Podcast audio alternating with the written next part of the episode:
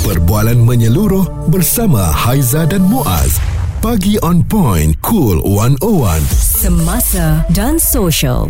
Apa khabar alumni-alumni PLKN Program Latihan Hikmat Negara. Anda okey ke semua? Berjaya alhamdulillah. Jati dirinya tebal. Tapi sekarang ni diberitahu pelaksanaan semula program Latihan Hikmat Negara akan dikembalikan pada tahun depan. Okey, menariknya apabila pada awal kenyataan dikeluarkan yang mana mereka yang berusia antara 17 tahun hingga 35 tahun akan hmm. masuk ke PLKN 2024 ini Wow, nampaknya dia telah memberikan respon yang sangat luar biasa untuk rakyat Malaysia. Ini yep. bermakna ada yang marah, ada juga yang kata macam mana saya punya gaji bulanan, apa nak jadi, saya dah ada keluarga. Itu respon yang pertama apabila mengetahui bahawa nak pergi PLKN ni sampai 35 tahun. Ha-ha, Kena ba- pergi nanti. Banyak pula video-video yang viral uh, yang mana umurnya dah 30-an, dah 35 Ha-ha. tu. Bila orang tengah bercakap kat depan dia tidur, ada macam-macam lah kan. Tapi sebenarnya sebenarnya saya rasa apabila pelaksanaan nak dilakukan semula PLKN ni sudah tentulah banyak perkara yang ditambah baik Muaz kan? Yang tanya tentang gaji tu takkanlah potong kan? Kalau dipanggil untuk PLKN tak mungkin lah cumanya inilah yang kita revisit balik sebab sebelum ni Azhar dengan Muaz pernah buat uh, cerita ni juga kan? Apabila kita kata sila hadir alumni-alumni PLKN uh, ramai jugalah yang berkongsi kisah-kisah mereka. Uh, dan uh, kita panggil PLKN kali ini adalah PLKN 3.0 kosong. Dan uh, pelatih yang dipilih ni pun kita tertanya juga. Kalau lahir 2007 sampailah umur 35 tahun Mm-mm. dipilih secara random ke atau bagaimana? Okey itu pun belum lagi dimutamatkan. Adakah semua 100% wajib untuk pergi? Uh, kerana telah pun uh, dibuat kenyataan bahawa mereka yang antara 17 hingga 35 ni ini bermakna uh, mereka yang tidak berkesempatan untuk pergi pada usia mungkin 17 18 yeah. 19 dan juga 20 Betul? jadi tempohnya tu sampai 35 tahun. Mm-mm. Dan cadangan-cadangan daripada netizen dia Ha-ha. suruh influencer-influencer pergi dulu.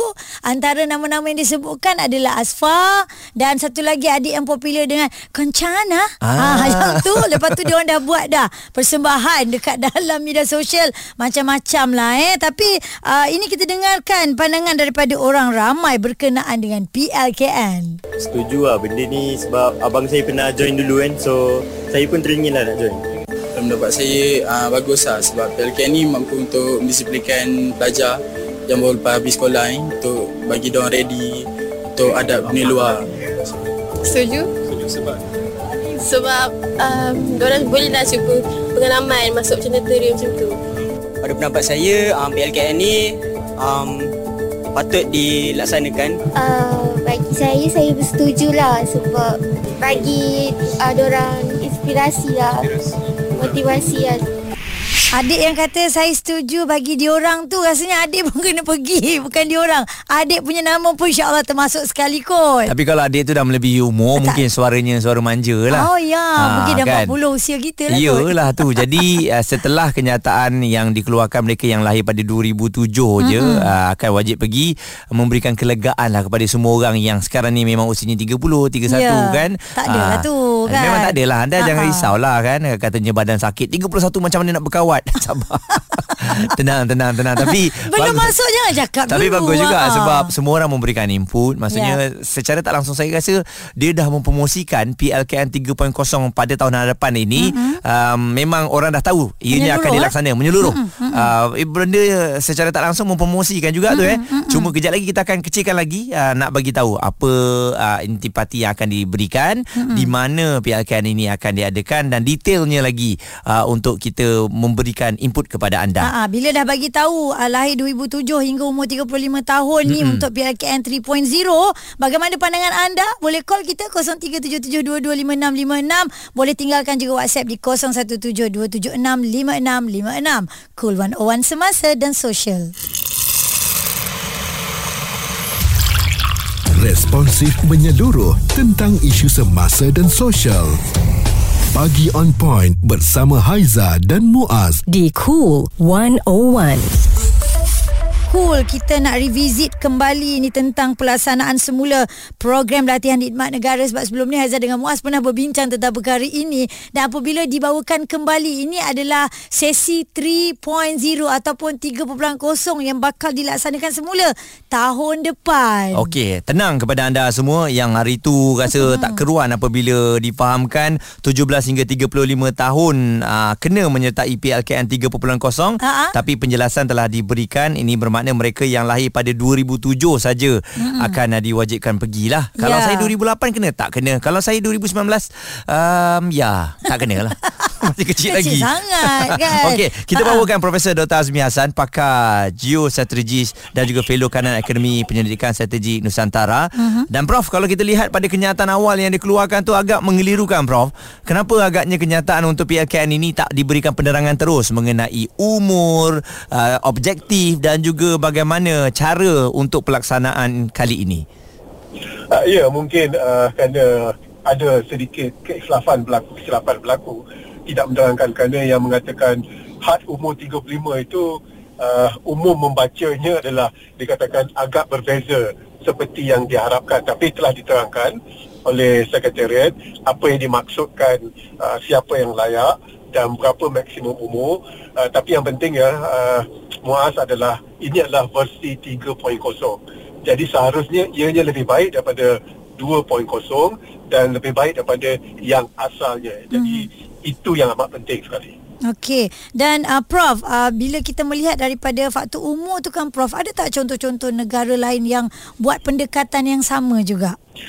Uh, ya, memang semua uh, dikatakan versi PLKN sama ada uh, jiran kita Singapura mm-hmm. atau jauh sikit Korea Selatan, dia, dia ada had umur dia. Mm-hmm. Uh, jadi maksudnya so, seseorang itu boleh menangguhkan kalau ada sebabnya, uh, tetapi jangan sampai ke had umur tersebut. Mm-hmm. Uh, maksudnya adalah had umur itu dikenakan supaya tidak dipanjangkan, tidak ditangguhkan selama-lamanya. Ya. Uh, jadi bagi setiap negara yang ada PLKN itu memang ada had umur uh, tersebut. Okey, dan Prof melihat adakah kali ini pelaksanaannya kalau anda tak buat um, tindakan yang lebih keras akan dikenakan seperti negara jiran kita Singapura. Maksudnya nak tak nak anda kena selesaikan juga uh, PLKN ini.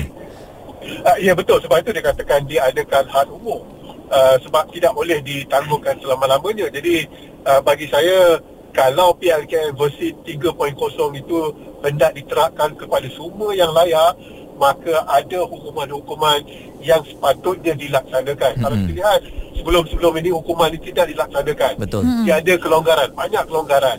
Uh, tapi bagi saya PLKN ini penting untuk Ya. menerapkan semangat dikatakan jati diri uh, anak-anak muda kita. Ya.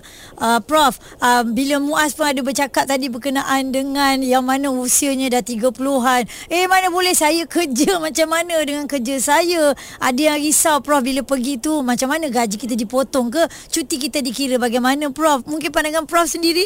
Uh, ya sebab itu dia katakan jangan tangguhkan sampai umur 35. Mm-mm. Uh, jadi maksudnya katakanlah kita dah keluar universiti sebelum bekerja tu terus jangan tangguhkan. Maksudnya dimestikan. Jadi kalau kita tangguh-tangguhkan sehingga kita bekerja ah ini mendat- mendatangkan masalah.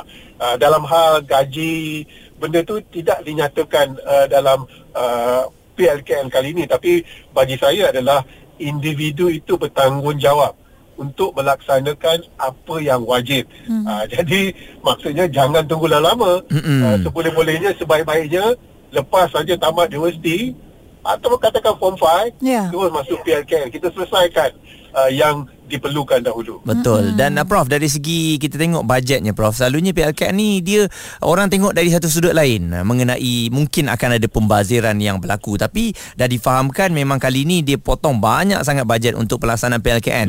Jadi Prof tengok bagaimana agaknya keadaan bajet ini memainkan peranan untuk PLKN ni. Uh, ya betul bajet uh, dia bergantung pada pelaksanaan program. Kurang bajet, kuranglah program dan juga kuranglah pelatih-pelatih itu. Tapi Muaz uh, isunya adalah kita tak dapat nak ma- nak raih manfaat secara yang tersurat dalam PKL ini. Sebab dia dalam jiwa kita, dalam jati diri kita. Uh, jadi kalau nak dibandingkan bajet dengan apa yang manfaatnya itu memang sukar sebab yang berlaku manfaatnya adalah secara tersirat. pembentukan jati diri kita.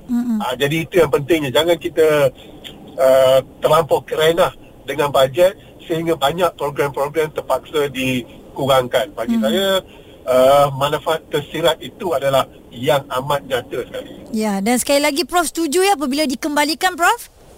Uh, saya setuju sebab saya dah bersara sekarang. Itu dia Profesor Dr. Azmi Hassan pakar geostrategis dan fellow kanan Akademi Penyelidikan Strategik Nusantara. Memang benar Muaz macam kita-kita pun terlepaslah daripada pergi ke PLKN 3.0 ni. Macam Aizah sebelum ni pun tak ada pengalaman. Mm-mm. Uh, tetapi apabila dibuat semula, dipanggil anak-anak muda ni saya rasa ni orang kata arahan daripada ni negara ni demi negara. Mm-mm. Saya rasa kena pergi dan anda tak boleh ada pelbagai alasan. Okey dan hmm. masanya pun telah dipendekkan ya. Ha-ha. Uh, belum dimutamakan lagi. Hari tu dia kata lebih kurang dalam 40 hari je. Kita nak 3 bulan macam Ah, dulu. ah, tapi ada Yelah saya rasa Dalam 40 hari Ataupun 30 hari tu Mm-mm. Nak tengok Apa dia punya mo- Modul dia Mm-mm. Yang akan uh, diberikan Supaya dalam masa yang pendek ni pun Jati diri tu dapat ditingkatkan Di dalam generasi muda ni Ya. Suara serta informasi semasa dan sosial bersama Haiza dan Muaz. Pagi on point. Cool 101.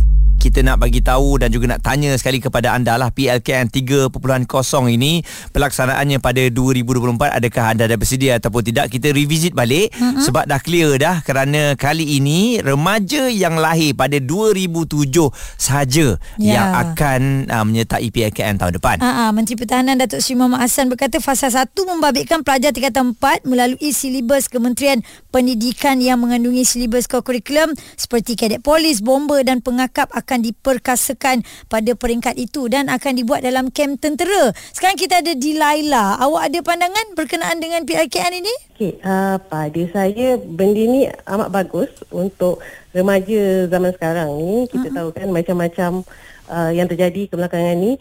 So, uh, saya sangat haraplah kalau untuk semua dipilih bukan selected macam dulu-dulu. Random-random gitu eh? Ah, hmm. random gitu. Kita nak kau dapat semua um, apa tu yang berumur daripada tak lahir 2007 tu dapat hmm. join sekali. Hmm. Sebab macam apa budak sekarang ni dia manja terlebih especially dengan tentera dia orang boleh memupuk apa cintakan negara mm-hmm. jadi diri kebangsaan mereka Ya. dan uh, untuk yang umur kal- kan dia ada state uh, hingga 35 tahun kan Betul. jadi mm-hmm. kita harap um, kerajaan uh, kuat-kuasakan kalau dia orang tak dapat join untuk uh, tahun-tahun tertentu dia orang kena juga habiskan 35 tahun tu kalau tak no point lah untuk letak sampai 35 tahun tu Okey, kalau hmm. tak pergilah dalam masa 35 tahun tu, apa cadangan awak kena penalti?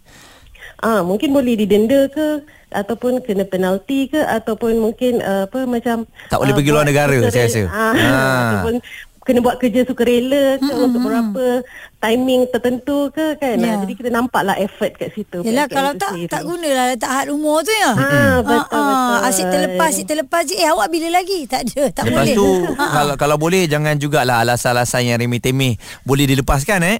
Ah betul. Dia sepatutnya kalau macam sakit yang memang sangat memudaratkan tu yang memang kita tak boleh join langsung tu ah okeylah kita boleh excuse lah. Tapi kalau since dia ada selemasa sampai 35 tahun kan Mm-mm. ah so dia kena join jugalah. Ya, kita tak nak juga ada cerita-cerita pakai kabel lah. Mm-mm. Uh, mungkin Betul. uh, mak ayahnya uh, uh, orang besar dikecuali tak payahlah anak kita. Ah, Yelah, kan. Sebab dia pengalaman yang menarik lah Sebab saya dulu pun seorang Salah seorang facilitator Oh. Masa di universiti Ha-ha. Uh, Jadi kita boleh nampak Perkembangan budak-budak. Anyway Dulu lagi bagus Sebab dia 3 bulan kan Sekarang ni 45 hari. Dan even dia di dalam apa Tentera lagi pun Kita harap apa Pulapol semua tu Kita harap dapat mendidik mereka lah At least. Cintakan negara daripada apa, Untuk budak zaman sekarang. Ah, ah, jadi awak setuju kalau dia dikurangkan ke masa tu ataupun nak genap macam 3 bulan macam dulu juga? Um, sebab kita pun tengok ekonomi sekarang kan mm-hmm. jadi uh, terpulang pada kerajaan lah tapi okay. macam dulu 35 uh, sorry 3 bulan tu mm-hmm. dia uh, dia ada 2 bulan di camp 1 bulan di universiti mm-hmm. ataupun satu uh, yalah dia akan bertukar-tukar gitu masa mm-hmm. masa fasa pertama 2004 2005 macam tu. Ya. Mm-hmm. Uh, jadi dia ikut kerajaan jugalah cumanya kalau diadakan semula tu amat baik. Suara serta informasi semasa dan sosial bersama Haiza dan Muaz. Pagi on point. Cool 101.